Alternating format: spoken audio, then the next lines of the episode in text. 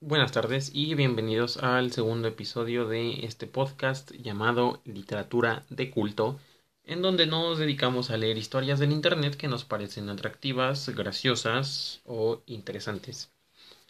Eh, el día de hoy, intentando amenizar lo que fue el primer episodio donde hablamos de la rata con dinner, eh, vamos a traerles un poema que nos pareció bastante bonito y que deja un mensaje que, sobre todo en estos tiempos, es muy acertado.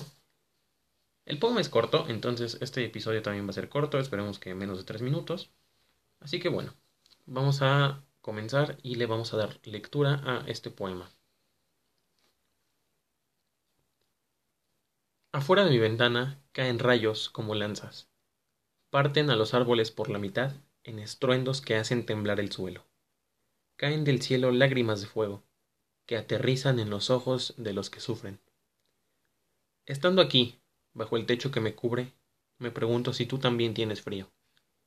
Me pregunto si estás viendo también la misma luna que yo.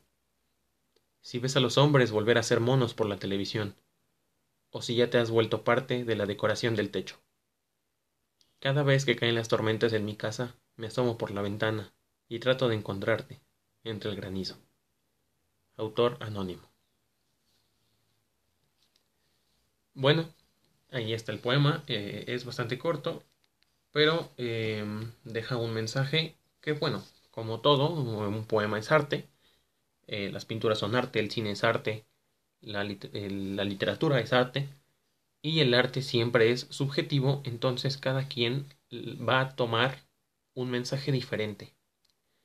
En mi caso, eh, creo que es un poema que nos deja un mensaje de optimismo, de eh, buscar lo que nos hace feliz o buscar lo bello en algo que es feo, ¿no? En este caso está buscando a su amada, supongo, entre la tormenta intentando verla a través del granizo. Y eso no es impedimento para que él la busque. Y pues eso mismo está pasando ahora con lo del COVID y todo eso, pues hay que ser optimistas y siempre hay que buscar lo mejor de las situaciones y eh, por eso me pareció muy bonito. Así que bueno, como se los dije, el arte es muy subjetivo y cada quien puede interpretarlo de diferentes formas. Así que eso fue todo por hoy, espero que les haya gustado el poema y muchísimas gracias por escucharnos.